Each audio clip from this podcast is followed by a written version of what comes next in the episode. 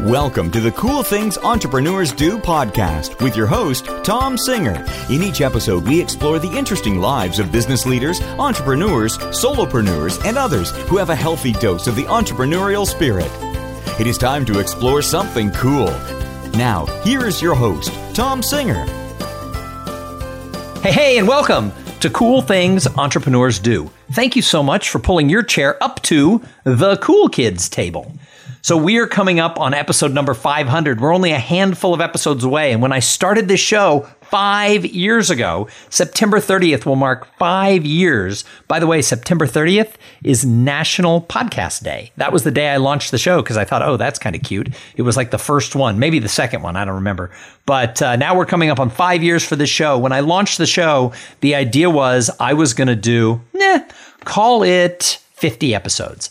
And the idea for the show, and I've talked about this before, it actually came up when I was at the National Speakers Association.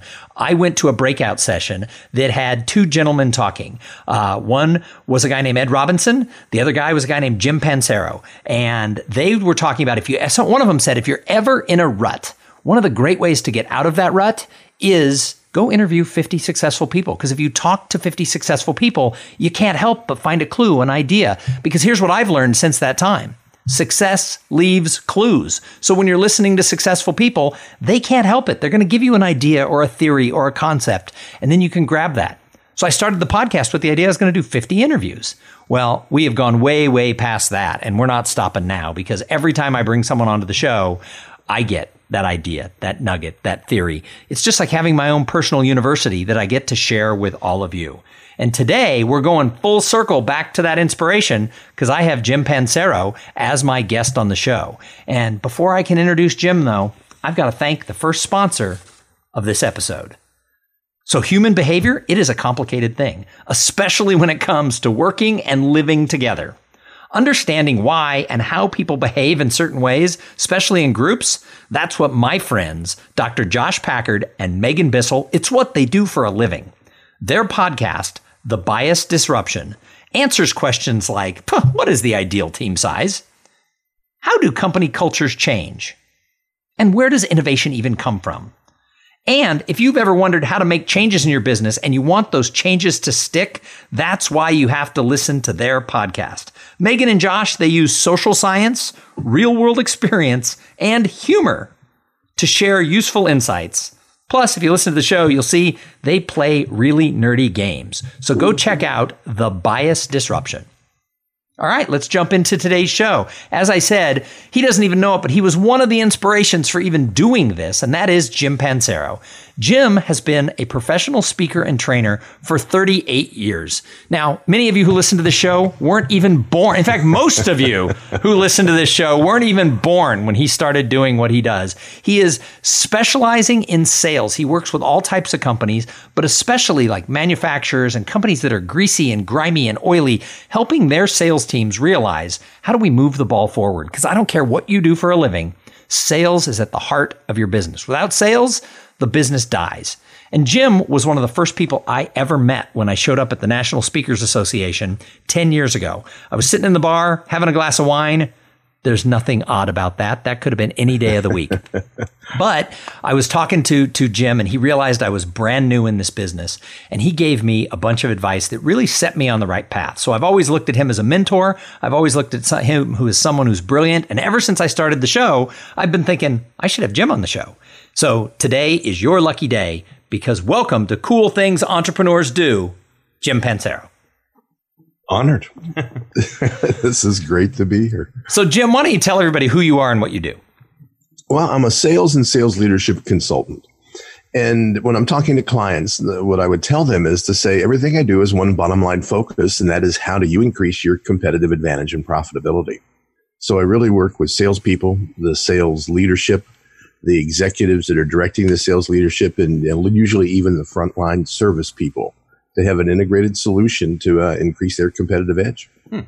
So you didn't like come out of the womb as a sales consultant. What did you do early in your career before you started doing this? What's your background? What's interesting that last week was my fiftieth anniversary of starting my sales career, because in September of nineteen sixty-nine, and that's when most of your listeners weren't even born either. I was three years old. yeah. When in the nineteen sixty-nine, and uh, when I went to college, that, I knew it was. That was the su- wait a minute. That was the summer of love, and you were starting a job. You yeah, were missing yeah, out on all the fun. Yeah, that was it. But I was um, so I started giving tours of the college campus as a job because I knew I was going to be in sales, and there was no sales classes back at my university. So I thought, well, I better do something about it. So I started selling, sold all through college and graduate school, and then went to work for the, the I B M Corporation in the large computer division uh, back in the late seventies and early eighties. Now, this was selling the large computers of the day, two hundred thousand dollars systems, large box mainframe, raised floor air conditioning, the whole bit. It had a half mega RAM and a one gig hard drive. that was, that was the and it took up the whole system. room. Oh, it took up the whole room. It was raised floor air conditioning, the whole bit. um, in fact, some of them were even water. They're still water cooled. They have like radiators in them because water dissipates heat faster than air. So anyway, and I was a successful sales rep at I B M. I had a mentor before I went through I B M while I was in graduate school that showed me how selling worked. Uh, he was also in the National Speakers Association. We went into I B M and decided I was going to do it a different way than what they thought I ought to do it. And it made me number one in the country for the, the year. Uh, selling at least large computer systems. I think I sold and installed nine when the average person was doing two. And I was helping teach classes and selling, and I was teaching college part-time as a hobby. And I thought, you know, this is more enjoyable. So I decided I'd rather sell selling than to sell computers. Nice. Walked away from I B M. Nice. And I started my, started my business thirty-eight years ago.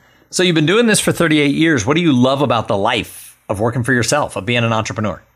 Well, I think that, first of all, it's interesting that if I look back at my I B M career, in fact, I even tracked my income. It took me about eight years to build my income up. So I was actually making more as a speaker and consultant than I was if I would have stayed at I B M and projected what I thought I would have made.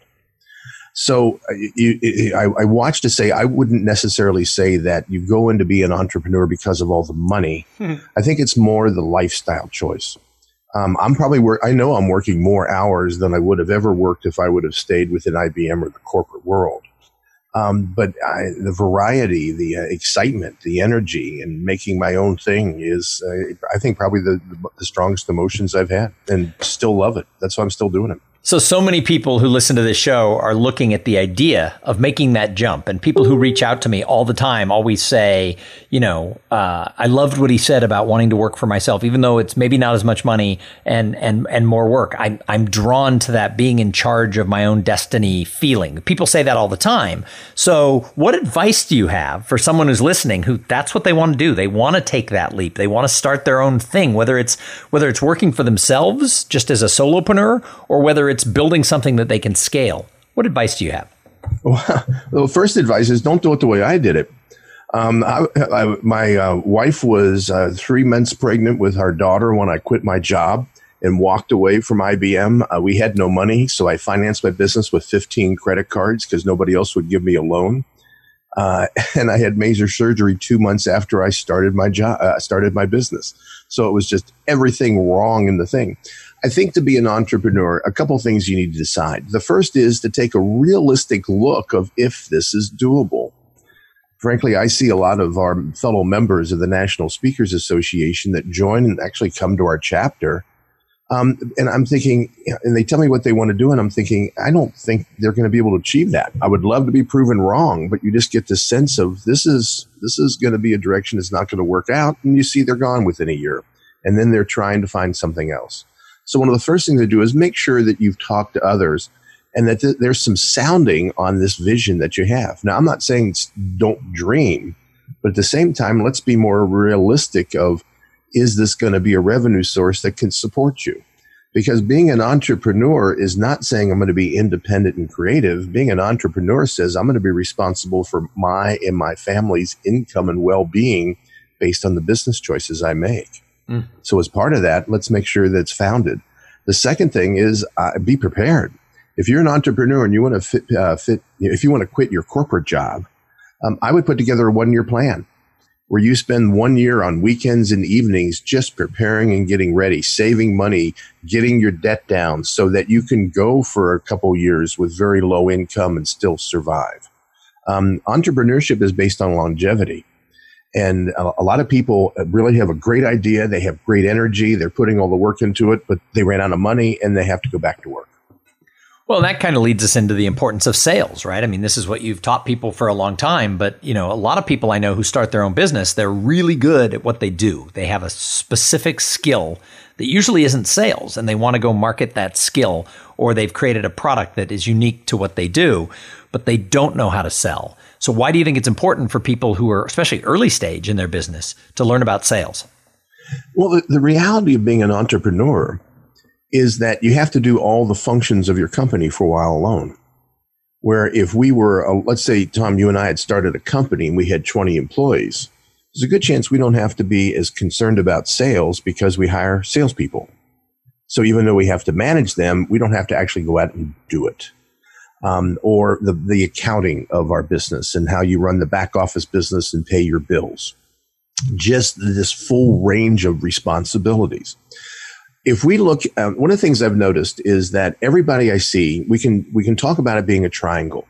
Of everybody I see, there's going to be three skills that are going to make up their success as an entrepreneur or in business or in sales. The first corner of the triangle is their technical industry and in, in, uh, in technical industry and product knowledge of what they're doing. So if you're going to be a consultant to engineers, you know engineering, and you can talk technical about what's going on. Um, the second corner of the triangle is your financial and business skills, that you know how to run a business, how, how to do expenses, and how to maintain profitability. And then the third area is your selling and marketing skills, your ability to promote and win business to grow your business.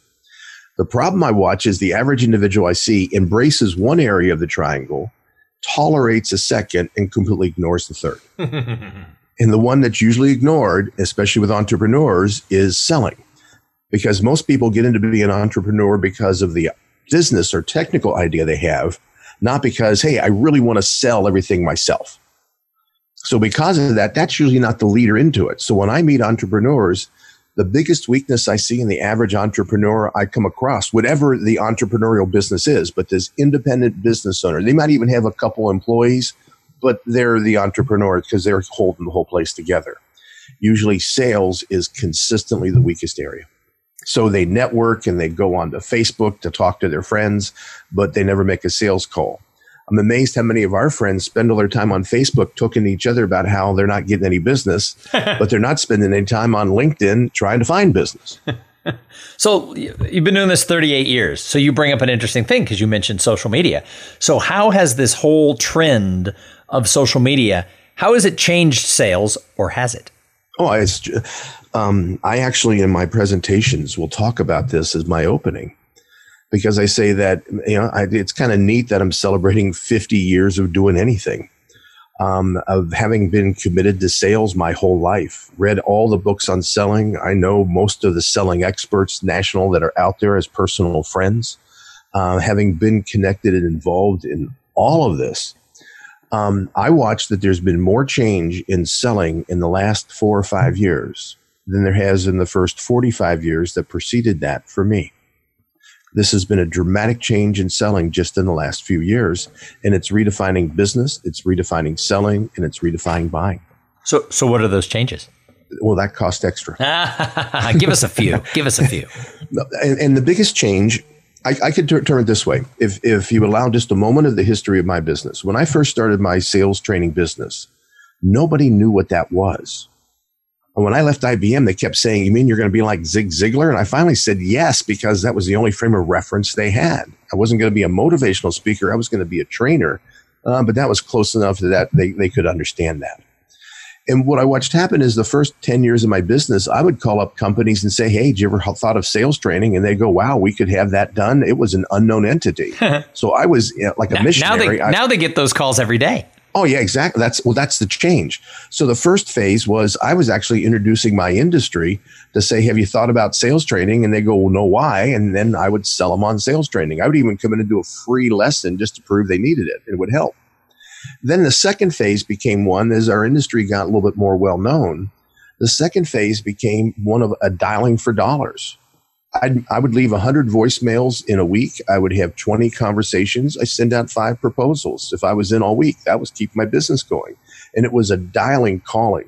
C R M systems, uh, as they first came out, were absorbed by um, the speaking business, because at the time, it was all, everybody was just pumping the phones. Today, we've reached a third phase. And the third phase is, I'm not answering the phone. That the average buyer doesn't answer the phone anymore, that's, even when they're buying from you. So that's true. So I started my career in sales not as long back as you did, but like nineteen ninety-one-ish, something like that. And I used to have sort of the old recipe box with the A through Z and little three by five cards. And I can remember cold calling like presidents of companies, and they'd call me back. And talking to or, them. Or they'd answer the phone. Yeah. I actually had one group that's agreed to buy my video products and promote them to all of their members on their website. Huge organization, probably going to be one hundred thousand people I'm going to be exposed to of this group of associations. And the one condition they had that they would like to sell my products is I had to promise to stop calling them. Because you called them for you so know who long. You are. Stop your marketing calls. If you stop calling us, because we're tired of hearing all your phone calls, uh, calling us. I said, well, you never call me back. You never answer. Yeah, but we're tired of your calls. If you if you stop calling us, we'll we'll sell your products. That's that's that's very funny. Which is the optimum. See, what what's happened is we have had such an information overflow, and there's been such a um, a hibernation go on of everybody on their cell phones. I mean, it was fascinating. I was stuck on a bus. The bus broke down on a car rental bus. Now, ten years ago, everybody would have started talking to each other because of the delay in their travel, and there would be some conversations. Nobody said anything. Everybody just went right to their phones. Well, I see that because, you know, I, I keynote or Master of Ceremonies association conferences, and it used to be people would walk into the room like twenty minutes early to get a good seat, and somebody would sit away three seats away, and after a couple seconds, they'd be like, hey, where are you from? Nowadays, everybody pulls out the phone. Nobody wants to uh, uh, interrupt anybody else, and I'll walk around the room. Nobody's talking to each other, and it's like, you're at a talk on here on, on how to achieve potential. You're at a talk on how to network better. All of these things involve people. Look, look to your right and look to your left. Come on. Very insightful. And so because of this, there's also reached a comfort that I don't have to to respect your phone call or your message. Mm-hmm. So if I call you and you don't want to talk to me, you'll just ignore me. Where ten years ago, you would have called back and say, I don't want to talk to you. Right. There, there, there definitely used to be that that politeness of, I'm not interested in your product, but thanks for calling. Or yeah, now it's just there wasn't delete. The volume there is today. Right. I get ten robocalls a day mm-hmm. on my desk phone. Yep. So because of this, business in my business has shifted the last year dramatically. I have, I believe, reinvented my business in the last thirteen months because I had to shift my business from a dialing for dollars telemarketing company to a marketing company so that I'm sending out a lot more text messages and a lot more emails than I am actually making phone calls, even though I'm still keeping up the lists and working them. These are, pe- these are not cold calls. These are people that have used me in the past or have met me or somehow we've had an interaction and they showed interest. So I found I have to do a lot more marketing. I've posted in the last year two hundred videos on LinkedIn, Facebook, Vimeo, YouTube, Instagram, and my website, mm-hmm. all with the idea of starting a conversation. People ask me, what's my marketing strategy for my business? And I say, it's very simple. I live here in Dallas. I said, every morning I go downtown Dallas and stand on the corner of Facebook and LinkedIn, hold a sales Bible over my head and start screaming till somebody stops and give me some, and gives me money. That's actually a great analogy, Jim. And it's interesting because the businesses that you traditionally have worked with who are a little bit more blue collar-ish, a little bit, what, what's, the, so. what's the actual term you use? Grimy? You, I, you have a great I'm, term. I'm really big in the H G D market, which stands for heavy, greasy, or dirty. Heavy, greasy, and dirty. I always liked that. But but one of the things is, is a couple of years ago, you referred me to somebody uh, for an event uh, to speak to a sales team. And he dismissed me out of hand because when he looked at my stuff, he thought it was all going to be about using social media, which was funny because he totally misinterpreted everything it said because the reality was it was in a social media crazy world. how do we get back to conversations? And he told me, oh, our business is all about conversations. We don't believe in any of this online stuff for salespeople. And he should have hired me because that was really my message. But it always stuck in the back of my mind. And in the last year, I wonder how many of those, you know, heavy, dirty, greasy, grimy companies are realizing, oh, we kind of have to play in, in the LinkedIn world too. Well, I think we have to look. If you look at a sale, a traditional, and most of my work is within distribution and equipment sales. I do work in services, but um, I don't have the reputation there as I do within distribution, parts and pieces distribution and equipment sales. Uh, I'm working in agriculture with selling farm equipment. How do you sell a four hundred thousand dollars combine when yours is fifty thousand dollars more than the competitors? Um, working with assembly line manufacturers right now, working with just all kinds of distribution, worked with the Aluminum Extruders Council Association of the companies that extrude aluminum and set to sell. And when you have a, co- now we have to divide things. When you're an entrepreneur, you've got to worry about social media. When you're a sales, when you're one of ten sales reps working for a distributor, there's a good chance social media is not going to be on your plate. It's not one of your responsibilities. Somebody else will. Now, it's a problem convincing the company that they should have more of a social media presence, but that usually means they hire a twenty-two-year-old and, and turn them loose to just start posting and listing and putting stuff up there and guiding them through it. Um, so that if we look at that, there's still a role of selling that is on today. It's just harder to get the initial contact. Mm-hmm. But eventually, you're going to have to talk to somebody on the phone or face-to-face and convince them that they want to buy from you versus all of the other, other options that they have available to them. Well, if you just look at our industry, I've seen stats that are all over the map, but the one I kind of grab onto is there's two hundred thousand people who are actively working as as speakers and trainers uh, in the types of stuff that you you and I would do. And that's a big number. And so what I find is, is that if I can get someone to talk to me, if we really have a conversation, like they've put me on their short list, I almost always win. However, it's hard to get people to talk to me. And it's so interesting because I just closed a deal with somebody the other day. And for two years, I've been trying to get them to talk to me. And afterwards, she said, why didn't we have you two years ago? And I didn't want to say, because you would never take my call. Because you wouldn't take my call. And my answer was, well, it always happens when the timing's right. But it was still like, you know, you know, she acted like we hadn't been in some sort of back and forth discussion for, you know, two or three years. And it's like, once I got her on the phone, she's like, oh my God, this this stuff you talk about, about the gap between potential and performance, that's what I'm struggling with. And it was actually with her sales team. She goes, that's what I'm struggling with, is we have so much potential and there's a gap. And it was like, she was like, duh, but it is, you can't sell it unless they talk to you. It's like, you've heard selling referred to as a funnel system. It's an old term, probably out of the forties, nineteen forties.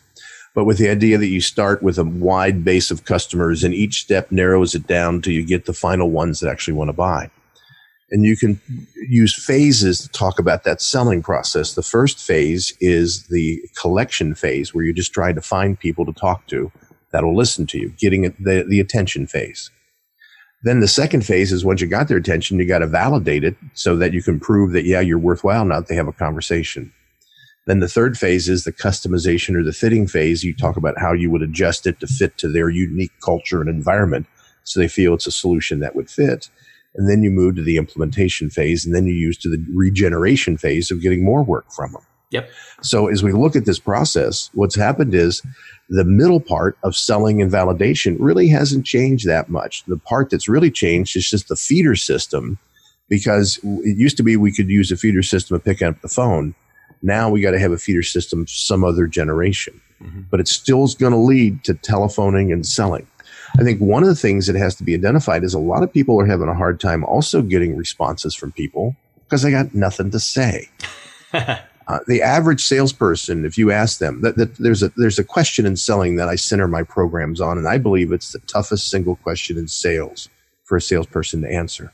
And that's when a customer sits across from you, a prospect, and says, look, you're the third vendor I've talked to about this stuff this week. Why, based on all the competitive options available to me, do I want to buy from you?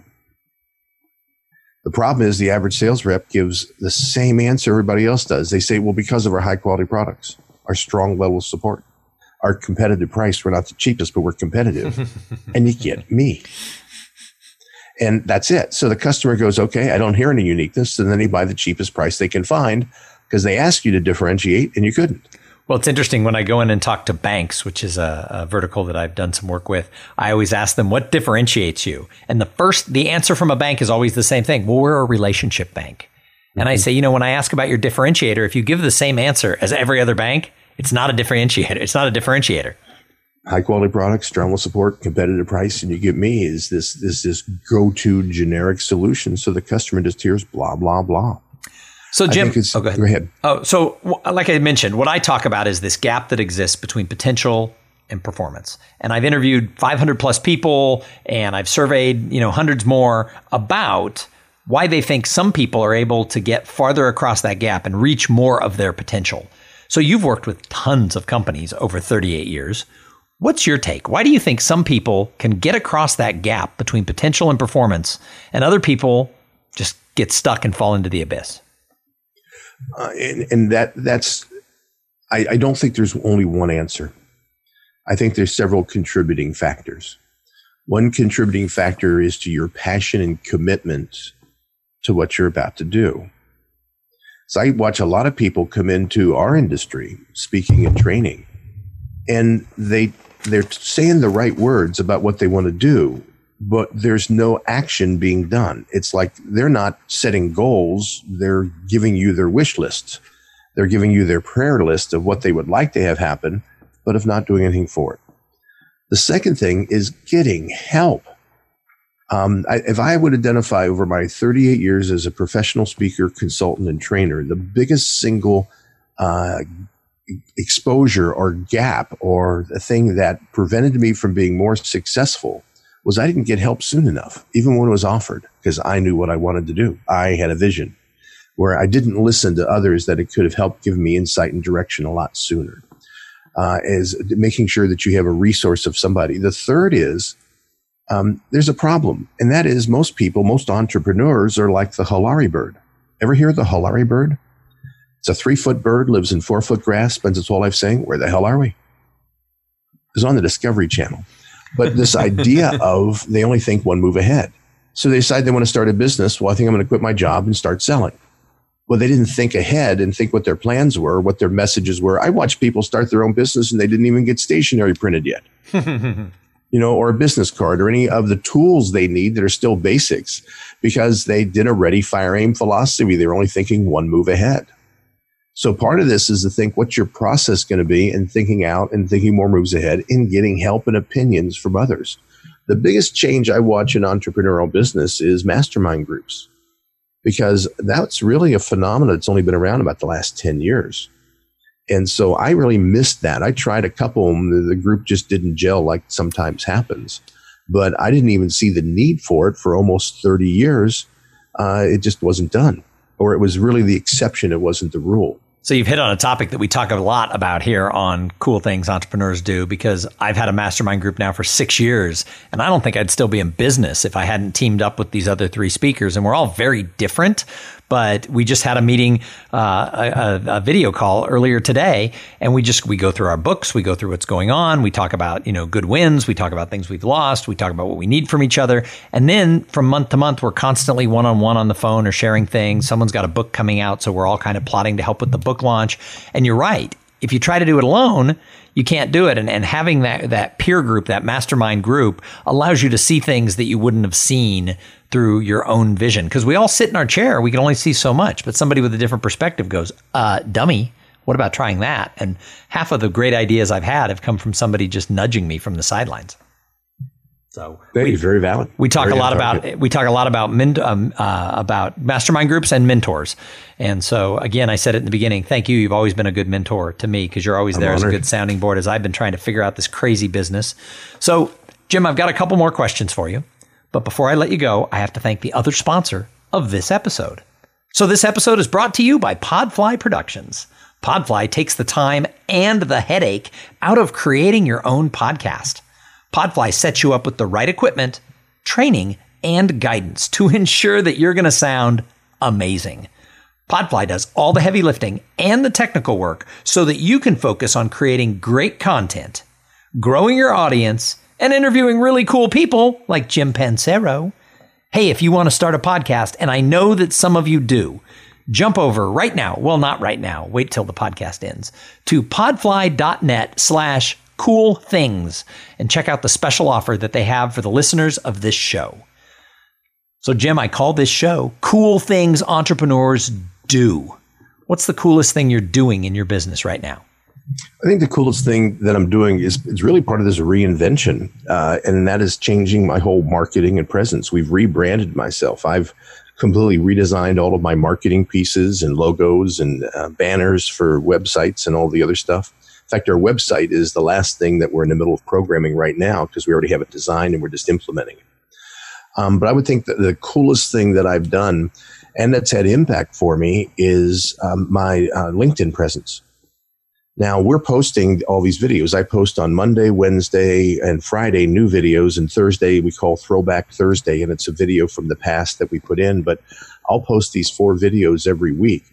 Um, I don't see anybody else doing this kind of volume uh, in the market. Yeah, well, and it's definitely, I've done, I've not done that volume, but I've done some, and I do notice the feedback I get from the videos that I do is uh, is is very positive and, and has actually led to business. So I think you're definitely onto something. And as I continue that, um, a couple things uh, that's been really cool about it.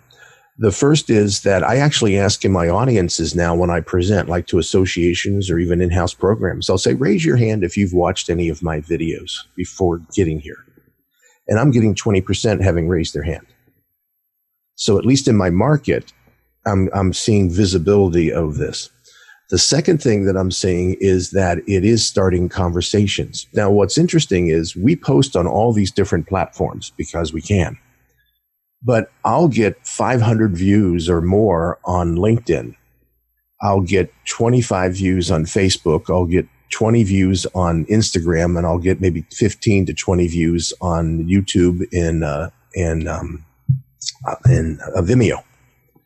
So that it's it's still a LinkedIn-driven market, even though LinkedIn is a fairly small platform when you look at Facebook and the other areas. Now, if you're an entrepreneur selling to individuals, then uh, like you're selling home services or something like that, you want to be on Facebook. But if you're selling to businesses, LinkedIn, I see, is the is the way to go. The other thing is we have actually posted some articles that I have written in addition to um, putting these videos up. And the articles get one-tenth the amount of views that the uh, videos do. Mm-hmm. So I also see just as a form. I have found you need to keep your videos under three minutes. Yep, that's what If I you're mean. Not good with video, you need to keep them under two minutes. If you're okay with video, three minutes. If you really are strong on video, you might push it to four minutes. Uh, but that's about it. Uh, otherwise, people turn off as far as these standalone. Now, an interview podcast gives you the opportunity to go longer because of the interactivity of it. Yeah, I don't. I don't actually use. The, I don't actually use the video from this. This is my podcasts are all audio. I don't record the video, uh, but that's. I mean, something I got I dressed for this. Yeah, you didn't need to comb your hair, as you'll see. I, I didn't. I didn't even put my contacts in yet this morning.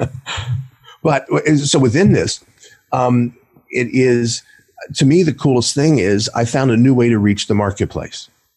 I have concentrated. All of my videos start off with helping you as a leader of your sales team mm-hmm. because of focusing that, because sales is too general a topic to approach on the internet. It's just too wide a base. There's too many players. It's too wide an audience. You'll never get an attention. Yep.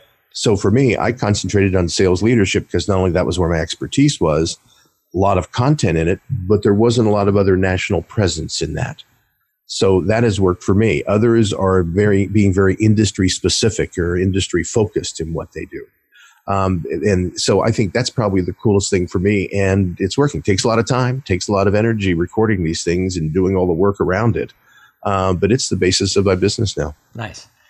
So, Jim, when you look out at the world of entrepreneurship, the entrepreneursphere, who do you look at and say, wow, he or she, they're doing the cool stuff? Who do you who do you admire?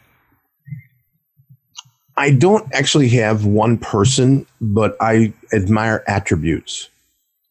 I admire the attributes of hard work that I see people that are ringing my doorbell or will stop me, and it's evident how hard they're working at what they're doing, or they talk to me about their business and the drive and energy they have behind it. That impresses me. It impresses me with the technical skills. I am a boomer. I apologize. I was born too early. So that all of the technology that I watch my daughter, who's in her late thirties, that she just breezes through, I still have to put attention and work on. So I'm also impressed with the technological uh, professionalism of entrepreneurs today that I see, that they are running all of this off their cell phone. They have all these things. I have staff that helps me, and I talk to others. They're doing it all themselves, and I'm I'm kind of impressed that they have that ability because I don't. So the last question I love to ask people who come on this show is, what do you do to give back to the greater good? Because I think as an entrepreneur, we're very fortunate. We we get to sort of craft our own way in the world. But I think when you're fortunate, you, you have to find ways to serve others. So so what do you do? Well, this was this was part of me becoming an entrepreneur, is I wanted to, uh, to do more. Uh, and so for me, that's uh, being an entrepreneur, you have choices. And so for me, the choices are that I get to put attention to groups that are uh, part of the greater good of helping others uh, to improve what's going on for them. So the two big things for me, and, and frankly, it's very selfish on my part because I get such joy out of doing it, is I'm a photographer.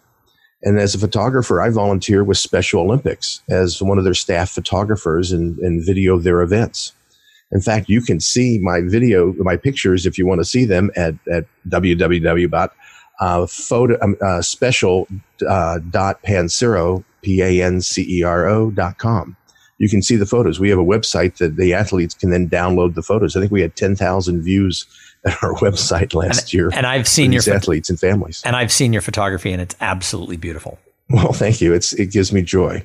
The second thing is, and I'm very honored about this, I am the current national chair of the National Speakers Association Foundation, our benevolent side of our association. I think we have about four and a half million dollars under assets, uh, all aimed and responsible for helping our members who are in need.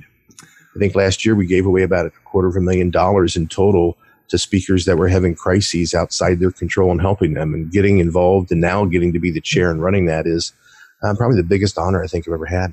And a lot of associations uh, in industries have foundations where they help out people and, and things like that. But I think it's been really interesting, the metamorphosis in the last few years. And part of it is your stewardship of being able to help people when these natural disasters hit, fires, hurricanes. We have people who are part of our association who live all over the country. And when these natural disasters hit, people's homes can be wiped out. And yet, if you're a professional speaker, you still got to get on the plane and go deliver that keynote, because there's eight hundred people in a ballroom in Chicago who don't care that your living room is underwater. And with that, there's certain things you have to do. You have to be able to, you know, pay your mortgage, pay the company that extracts the water. Uh, and I think that uh, the N S A Foundation has done a great job of really stepping up immediately when its members are in distress. And I know we also help people who have medical issues and other types of things. But uh, with these national disasters, I think that N S A Foundation has really led the, industri- uh, the industry foundation world with what they've done. I think it's been phenomenal. So thank you for that. Well, thank you. It was an honor. Now that's all of our natural disaster support and relief is being led by our fellow member, Marilyn Sherman. Yeah, she's great. Um, so it's, uh, yeah, it's, it's a neat thing. And even though I got to lead the project, um, it, we had probably a hundred volunteers involved. One of the things that's pretty exciting is when something happens that's significant, how many people step up and saying, how can I help? Absolutely. Hey, Jim, thank you for being a guest uh, on episode number four hundred ninety-four of Cool Things Entrepreneur. I'm sorry, four hundred ninety-six of cool yeah, things. I was concerned. I didn't do. want to be four. I wanted to be no, six. No, four ninety-four doesn't, it wouldn't have suited you. So four ninety, four ninety-six of Cool Things Entrepreneurs Do. I really appreciate that. If someone's listening and they're like, I got to know more about this, this fifty-year sales guru, how do they find you? Uh, first thing I would suggest, connect with me on LinkedIn, uh, and you can see these videos. If you go to pancero dot com, P A N C E R O, pancero dot com, you can sign up for my free newsletter that comes out every Friday. And the newsletter just lists the links and the descriptions of the four videos that I've posted this last week. I also have some video products on selling you might be interested in that you can find at advanced sales university dot com, my website for my products, advanced sales university dot com. Nice. And I'm happy to answer anybody's questions if you call me, because one of the things I found under the new market is sometimes the side conversations that start up are now the major efforts to grow everybody's business. Yep, absolutely. Well, Jim, thank you again for coming and sharing your wisdom, your knowledge, and just being a friend. I much appreciate it. And thank you to everybody who tuned in. I say it every episode. If it wasn't for the audience, we wouldn't have a show. If you like this show, most people find it because of word of mouth. When I meet somebody and they say, oh, I listened to your podcast, I always say, how'd you find it? And they say, oh, my boss told me about it. My sister told me about it. My mom is a big fan. So make sure that you're telling other people about Cool Things Entrepreneurs Do, especially over the next two weeks as we're headed to episode five hundred. And wherever you get your podcasts, be it uh, you know, uh, Apple Podcasts or wherever, go and leave a review and give it the, the, the happy little five stars. Or if you're not a five-star person, four stars. If you want to give it two stars, go review somebody else. Uh, but seriously, uh, those those ra- ratings and reviews on the sites where you get your podcast, that's how we get discovered. I always show up in the the, the top two hundred of business entrepreneur podcasts, but we'd like to be higher. So uh, uh, go in and tell a friend. That would be awesome. All right. That wraps it up for this. Get ready. We just got a few more episodes until that big number five hundred. I'm kind of excited about it. So I'm going to challenge you, though. Go out there and try new things every day. Don't get out of your rut. Don't do the same stuff all the time. Push yourself. And while you're at it, have a great day. Thank you for being part of the Cool Things Entrepreneurs Do podcast. Without your participation and listening to these conversations, there is no show. Connect with Tom at tom singer dot com and follow him on Twitter at, at tomsinger.